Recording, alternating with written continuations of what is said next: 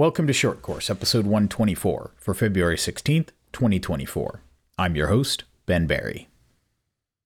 This is going to be a bit of a double stuffed episode. I was I was actually planning to record with about half of this stuff last week, but work got busy and I ended up working late and just uh, missed missed the window Thursday and Friday to record, so I figured I'd just wait until this week. So here we are. Like I said, this will be a full one, so I'll uh, try and move quickly and just kind of get caught up on everything everything outstanding since two weeks ago when we talked about the January board meeting. So the unexpected brouhaha of the past two weeks was the, the revelation that USPSA had filed for the trademark on the term hit factor in the United States. And this was revealed through public records, which you can you can go and search on the website of the USPTO, Patent and Trademark Office. And you can see everything that the USPSA has had in the past, that has currently, uh, any related trademarks that have since gone vacant or dormant. But it was posted by Practical Shooting Insights on Tuesday, February 6th, that USPSA had applied for this trademark. And as was discussed by myself and Frank Rizzi, we we had no awareness that this was happening. And in fact, it was done on January 17th, which was a few days before the January board meeting. And as far as we know, uh, there was no plan to discuss it at the board meeting. It certainly was not discussed. And so the fact that it had been done, we were not asked beforehand or notified afterward, kicked off a, a lot of consternation. There was a bunch of discussion internally within the board.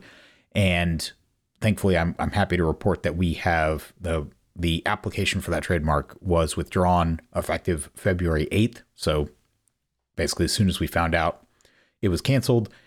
And I think there is a, a legitimate purpose for USPSA to have some trademarks, things on like on our actual name, USPSA, United States Practical Shooting Association. But the, the trademark on something like hit factor, which is an aspect of our scoring, but it's not really part of our public marketing. It's not something we use to advertise our matches. It's not a distinctive part of our trade dress. Never really made much sense, and we're looking into it. There are still ongoing discussions that, like I said, the, the application has been canceled, but that doesn't mean that the whole discussion on the topic is over internally with the board. We will be continuing to talk about it. I believe it's on the agenda to discuss at the February board meeting as well. So it has not been forgotten. We are just discussing it further internally. So the other thing that has happened in the last two weeks is that Yamil, as the president, called a special meeting, which can be done by the president or three members of the board on 48 hours notice. In this case, this one was was not a surprise, but all the procedure was followed. And the strictures of a special meeting are that you have to say what the single topic is, and you can only discuss that topic at the special meeting, and you can't do bylaws changes at, at a special meeting either. So in this case, the topic of the special meeting was just taking the vote to accept the interim appointment of Jim Boone as the interim Area 1 director and to set his set his start date. And the whole meeting was including the vote to approve the agenda, begin live streaming, accept the, the nomination, set his start date, and then move to adjourn. Took six or seven minutes. So there were actually a number of people who uh, tuned in for the live stream, and it was it was it was boring. Which honestly, I would like to see a lot more boring board meetings, or you know, at least meetings where things proceed calmly and procedurally. So that has been done. Jim has has started. I've gotten the chance to talk to him some, exchange some emails back and forth, and he seems like he's asking good questions, bringing up good solutions, and I, I think he'll really be an asset to the board. So I'm I'm very much looking forward to to to having him join us. And I believe he is also running in the in the Area One special election. I don't know who else has filed a, a petition to run, but I, I wish Jim all the best in the election, and we'll see who runs against him. But so far, so good. Uh, glad to have him. The other topic that has come up in the last few weeks that I thought is worth addressing is the the topic of the minutes from the January board meeting. So typically what would happen is the board meetings would happen on a Monday the minutes would be written up and sent out to the board, and any changes or corrections would have to be made in time for the minutes to be posted Friday, end of day Friday. And part of the reason that there was urgency with that is the bylaws, particularly 10.2, of which we discuss very often. 10.2 said that everything, all the discussions, even in open sessions of the board meeting, must be kept confidential until the minutes were posted. And so there was this kind of gag order on everybody on the board so that they couldn't talk about what was done until the minutes were posted. And part of conducting the live stream for the for the January meeting was waiving 10.2 in its entirety. And that opened the door to a different way of, of managing the minutes. And when this was brought up on the, the, the board email list after the meeting, I I piped up after nobody really said anything. I piped up and said, well, I think we should probably follow sort of standard practice for boards and minutes of this kind, which is the minutes are prepared in a draft state, sent out to the board members for review before the meeting. Uh, there'll typically be a vote to waive reading the minutes during the meeting if everybody's had a chance to review them, but there will be an opportunity for people to make motions to correct the the minutes if they in their view they are not complete or not correct in some respect.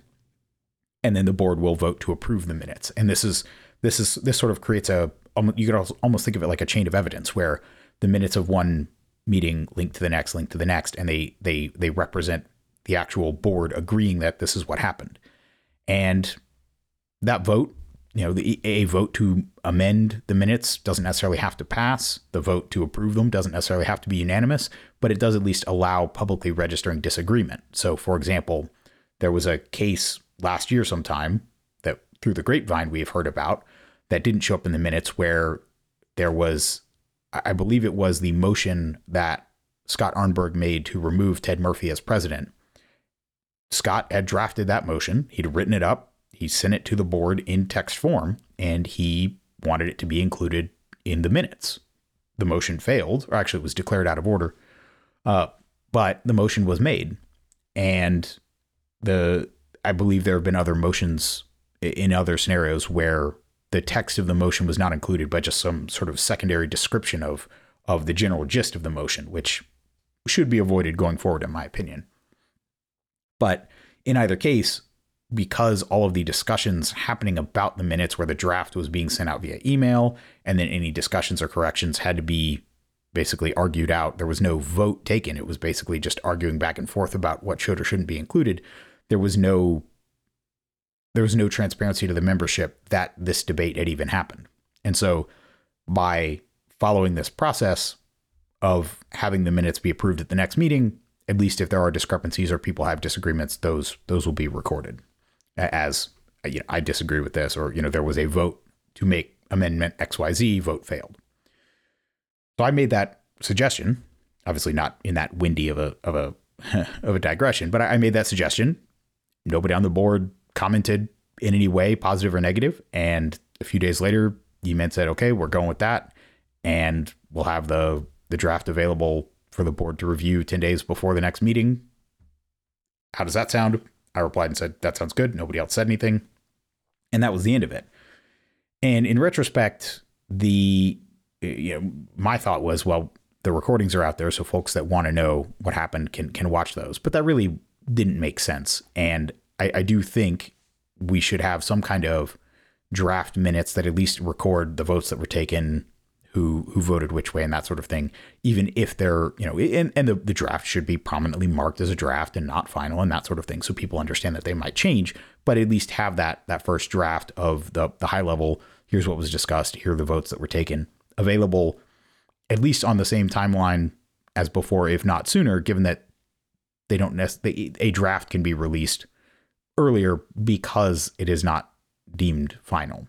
So there is an agenda item at the February meeting to to discuss this, which I know uh, probably sounds dry and boring, but I, I do think it is important that we start at sort of the foundation level with board practices like this and and start improving them. So that's what's going on. That is why the the January board minutes have not been posted yet. It was not through any any malicious plan. It's not you know, there's no, nothing nefarious being done with trying to hide them. It's just as a board, I propose that that we review them and then approve them. Nobody mentioned anything about posting a a draft, and there has been a lot of of member interest in having at least something to to refer back to if you don't want to go back and, and watch the recordings. So that is uh, something that we will be improving going forward, I hope. And that that's what's going on. Nothing nefarious. It's just sort of moving to more of a mature board model where the the minutes are voted on before they're they're finalized. One other sort of administrative note, general update is that planning and logistics have come along such that the dates for the Area 6 championship have been announced. So we previously agreed that it would be at, at Belton Gun Club, but we had to wait for some logistical things to figure out the exact date. And the date that we have chosen will be August 23rd through 25th. So the 23rd is a Friday, the 24th is Saturday, and the 25th is Sunday. And the, the plan is the staff will shoot all day Thursday, which is the 22nd. And then there'll be an all day Friday competitor flight. And then, similar to previous years, there will be an option to shoot all day Saturday, all 12 stages Saturday, or a split day where you shoot a half day Saturday, either AM, PM, and then everybody who shot a half day on Saturday, they all shoot Sunday morning, and then the match will wrap up Sunday afternoon after lunch, which gives us time to do teardown and get all the staff on the road, and hopefully, especially the ones who are driving, get get back in their beds, hopefully by you know, by by a, a reasonable time Sunday night. So that is a, a schedule that I think has worked out well in the past. Again, people have a choice to sort of shoot all the way through in one day, or I, I mean, I, I think the split schedule probably will be the most in demand. Certainly, if you want to maximize your performance, I think that is that is the preferred schedule. But not everybody wants to to take the extra time for an area match, and so I think having that that hybrid, it's it's worked out well in the past, and so that's something where looking at the tradition of the way the match has been run, I think that worked well, and so we're just we're just copying it. And so that's uh, that's the the general schedule. Those are the dates. The staff application is open. So if you go to area6uspsa.org, that's area spelled out and then the number six and then uspsa spelled out.org slash staff.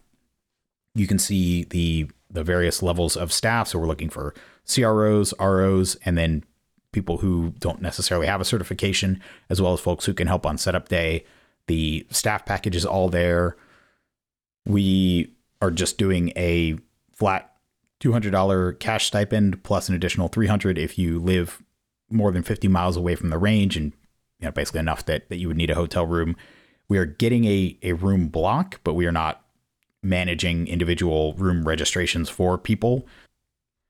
So if you want to have a half occupancy hotel room and split one with another RO, we'll have ways for to for ROs to to connect and, and find people looking to do that. But otherwise, we're not asking for receipts or anything. It's just, hey, here's here's the here's the stipend, spend it on an Airbnb, camp in a campsite if you want.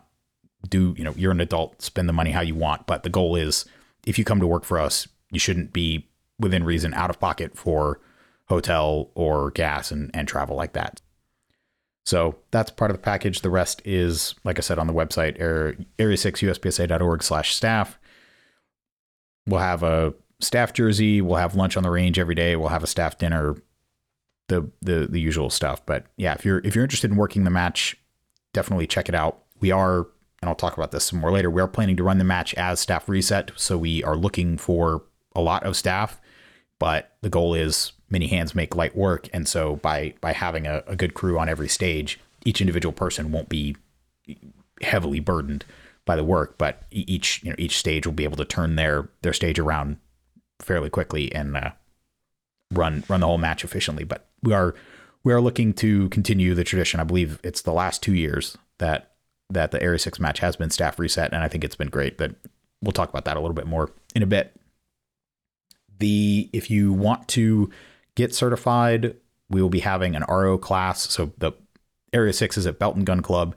We'll be having an RO class there at Belton June 8th and 9th. And we'll be having a CRO class at Belton August 3rd and 4th. And for both of those, if you take the class and then work the match, you'll get your $50 class fee added onto your reimbursement. So you'll get you'll get reimbursed that that fee as well. And additionally, the NC section is being hosted right here in Creedmoor, just north of Raleigh, here in here in North Carolina.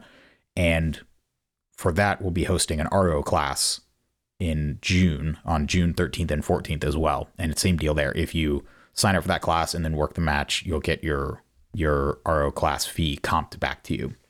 And just as an aside, I mean, this is there's always this question, uh, this this topic: how is you know how is Area Six able to to do these staff reset matches where everybody insists it wouldn't work elsewhere? I don't know, but I, I definitely think part of it is the fact that one of the things that that we do is have a an RO at least an RO class every year with a CRO class typically every other year, just because there's not as much demand for those associated with the the North Carolina section, but obviously with a with an area match that pulls from a wider area.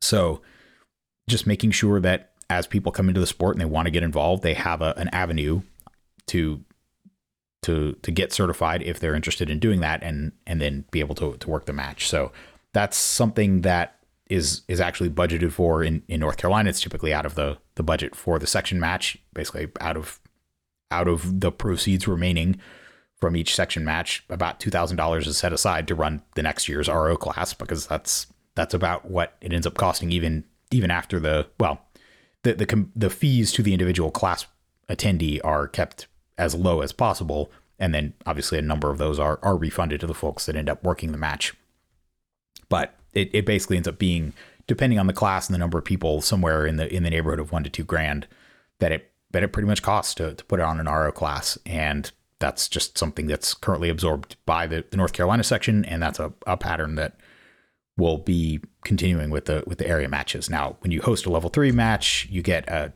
something of a discount on uh, on one of the classes, which helps reduce that cost, but it won't completely eliminate it. But that's to me, that's just part of of running a, a staff reset match. Is in the same way that your props cost some money, taking care of your staff costs some money, putting on a putting on classes out of the match budget, so that you have certified people to come work the match.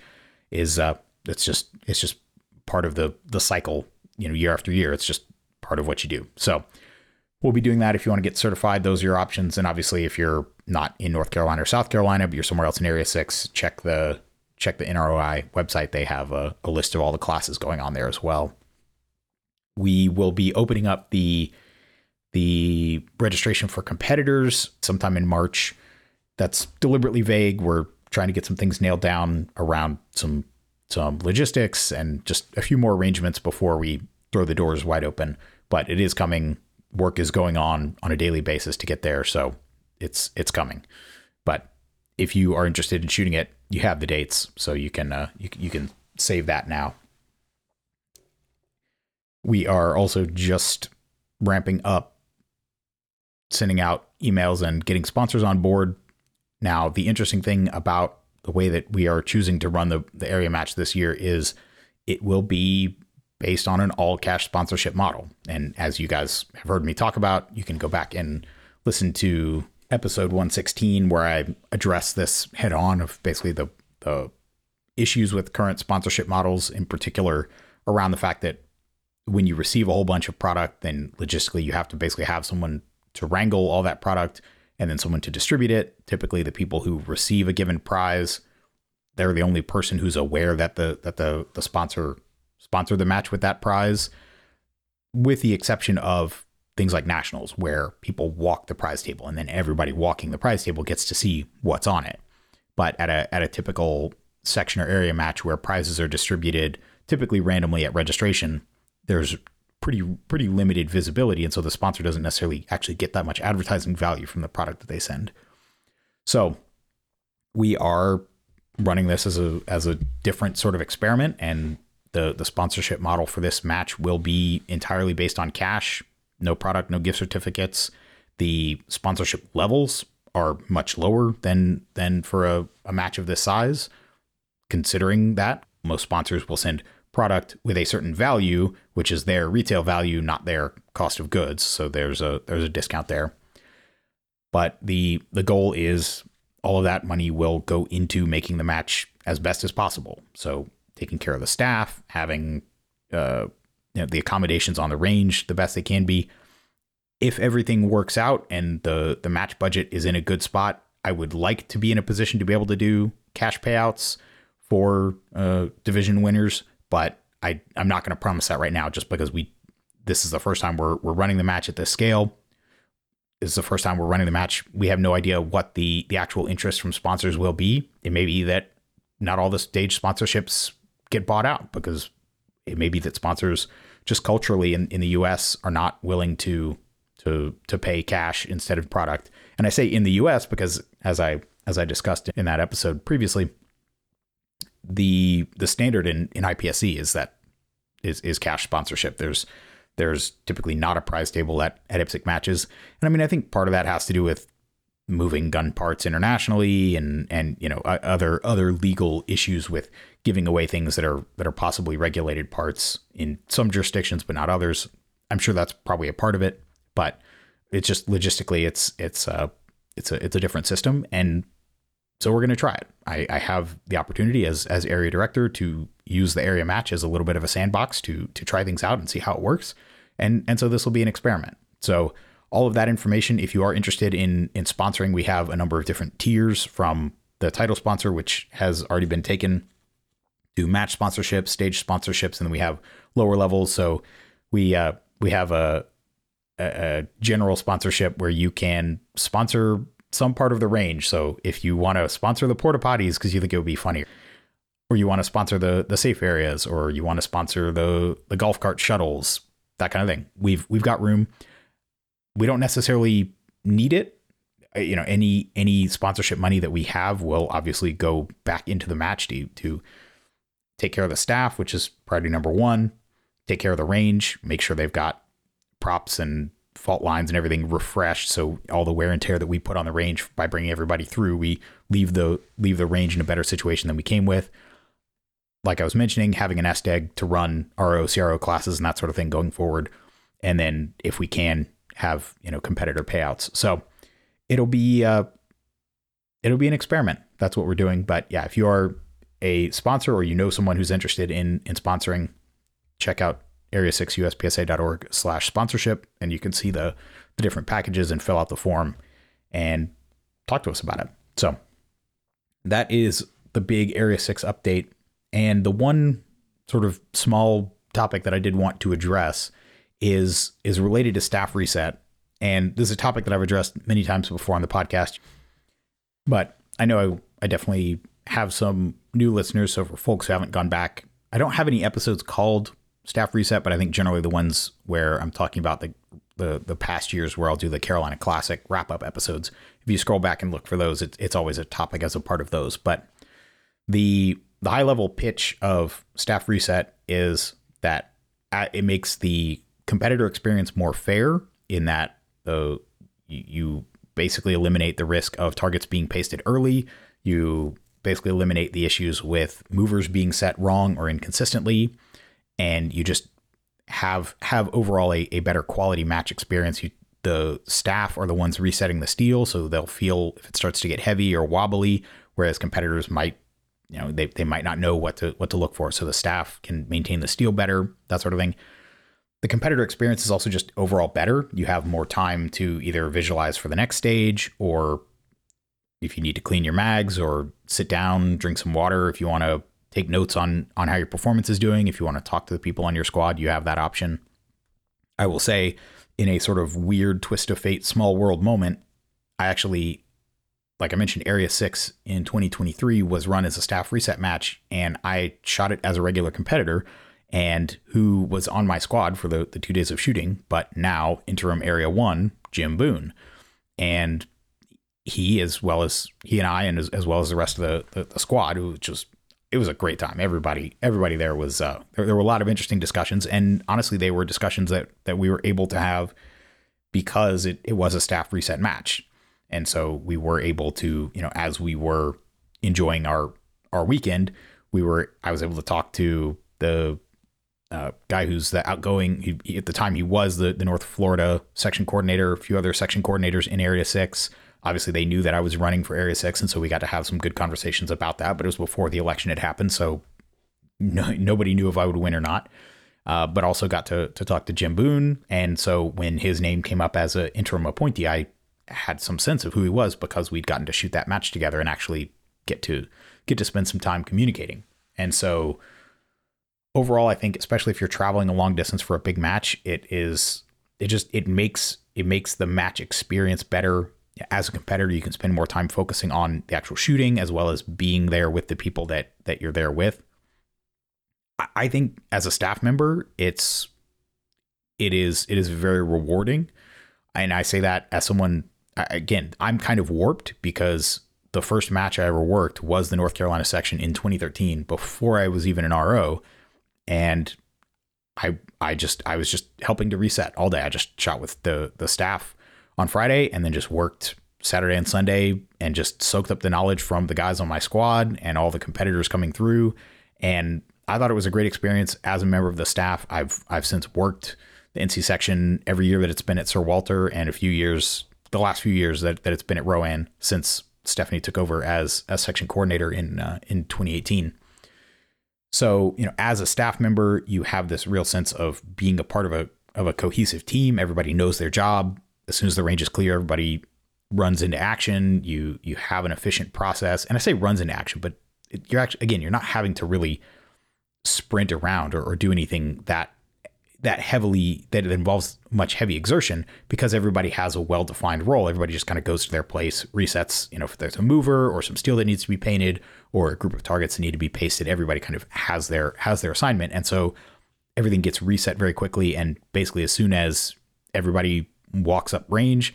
The timer RO is standing there with the next shooter on deck and make ready, and you just keep on rolling. So everything, everything, I, I find it as a staff member, I find it very rewarding and, and satisfying to work. And honestly, as a as a staff member at North Carolina, I take pride in the fact that of us trying to make our match one of the best matches on the calendar. And so there's there's that sort of pride of of being a part of something uh, and then just logistically for the match, you can cycle shooters through faster, which means you can actually get more shooters in the match and make more in match fees. Now, obviously, you have to pay more in staff costs, but you can make more in match fees without having to actually charge every individual shooter more.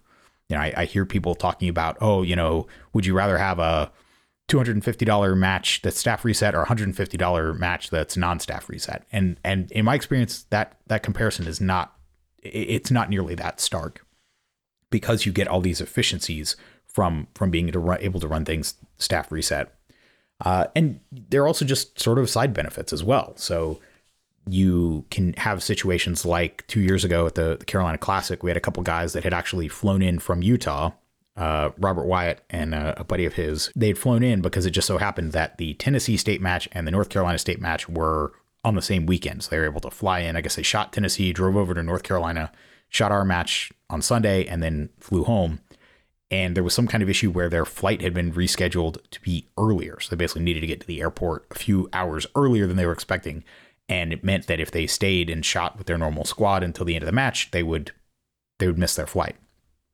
And we were able to say, okay, yeah, like this is an unusual circumstance. You guys will just have you shoot through and be able to, to get on the road early. And so as other squads, as as they needed to, to, to shoot through the rest of the bays, I think it was over lunch. I think the the the the staff were able to just basically run these two guys through the last three or four stages, whatever they needed after lunch, and they were able to take off. And I remember Robert, who's the the Utah section coordinator, he he was saying, if this were not a staff reset match, I would feel like a, a huge jerk leaving my squad in the lurch because they're, you know, by shooting through, we leave them with two less guys to paste and reset, which makes everybody else's match worse because they have to spend that much more time.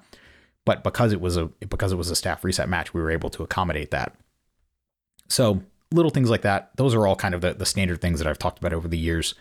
But the the thing that has sort of come to my mind in the past few weeks as we were talking that I think is also another another benefit of a staff reset match is it gives people a, a first rung on the ladder to get involved in volunteering. And what I mean by that is at a lot of matches where you are trying to say only take two, maybe three people per stage because you're trying to keep your your staff overhead as low as possible, just naturally you tend to take the most qualified people. You're going to take the CROs and the ROs who've worked the most matches.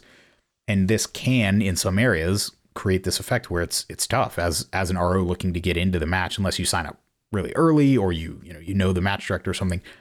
It can it can be an issue. And if you're not certified, well, most matches just don't really have any use for you. There's just there's no way you can work until you've taken an RO class. And one of the things about about being a staff reset match is you have that scenario like I was in 2013 where I was just getting into the sport. I was gung ho about it. I wanted to get involved. And so I just signed up and I didn't have to be certified, but they had a place to put me. I got to shoot the match for free. I I obviously lived close enough. The, the match was at Sir Walter, so I was able to sleep in my own bed. I got the whatever the, the staff stipend was after the after the match. And and I you know I couldn't I couldn't be happier with how it went. And that actually gave me the bug to go and you know get certified, start learning to run the timer at local matches and all that. And you know there are a number of people that, that we've had come out to the, the North Carolina match in the past where they're interested in volunteering. Uh, it might be something where, from an economic standpoint, it makes it viable to go from paying the match fee and having to you know pay for say a hotel out of pocket to having your hotel covered and getting the, to shoot the match for free. That that actually flips things for people. And but it it just it in a staff reset match you have more room for the sort of broad spectrum of people interested in volunteering. And so it's it's not something that I discussed on the podcast, but as as Steph and I were talking about Area Six and North Carolina and and just everything, we were we found ourselves kind of discussing the fact that one of the other benefits that is good for the whole ecosystem of USPSA is this attribute of of staff reset matches being a place where people who aren't even certified can start to get experience, can start to learn from people who who are certified, from people who are experienced? It certainly would not be a bad plan if you wanted to come, say, work the North Carolina section match as just a just a staff member, just spending a couple of days with experienced ROs and CROs on your squad, getting some sort of context for the things that happen at a major match, so that when you go to take that that RO class and that CRO class, you have the the information presented sort of falls into a into an environment where you can appreciate it more. I mean, you can imagine if you'd never shot a match and you took the RO class, all these terms about pepper poppers and fault lines and creeping and, and all you know all these all these terms of art wouldn't necessarily make sense without the context. And I think by the same token, if you if you I mean, heck, even if you just you're not sure if you want to commit the weekend, because it is a Saturday, Sunday thing, even just to get the the level one RO class. If you're not sure if you want to commit that, come come work a match, either you know, area six, NC section, any other staff reset match. I believe the Georgia section matches will be uh, staff reset this year. I know South Carolina will be, although that's in just a, just over a month now. So I, I think they're probably buttoned up on staff, but no promises there. But either way, you know, come work a match. You don't necessarily have to be certified, and by running things this way, there is a there is room in the in the sport for people who want to volunteer at that level. So, I thought that was uh, a, a, sort of facet of the topic that, that we hadn't discussed before. So I just wanted to to bring it up in the context of Area Six in North Carolina once again being being staff reset matches. And uh, again, I, I I think this is a model that is scalable. I don't think that Area Six is is some magic land where it's the only place where things can work. I think we just have to look at what are the things that we're doing and how do we replicate that model and learn the lessons elsewhere. But at least for now, I you know we're gonna keep it going. North Carolina is to be staff reset for the umpteenth year running. Area six will be the third year running, and I hope you're enticed either to come and work for us or to at the very least come sign up and, and shoot the match because we really do want to make them the best matches we possibly can and i think running them as, as staff reset matches is without question a part of that so that wraps up this episode of short course if you want to get in touch with me, my email is ben at berryshooting.com. Talk to you next time.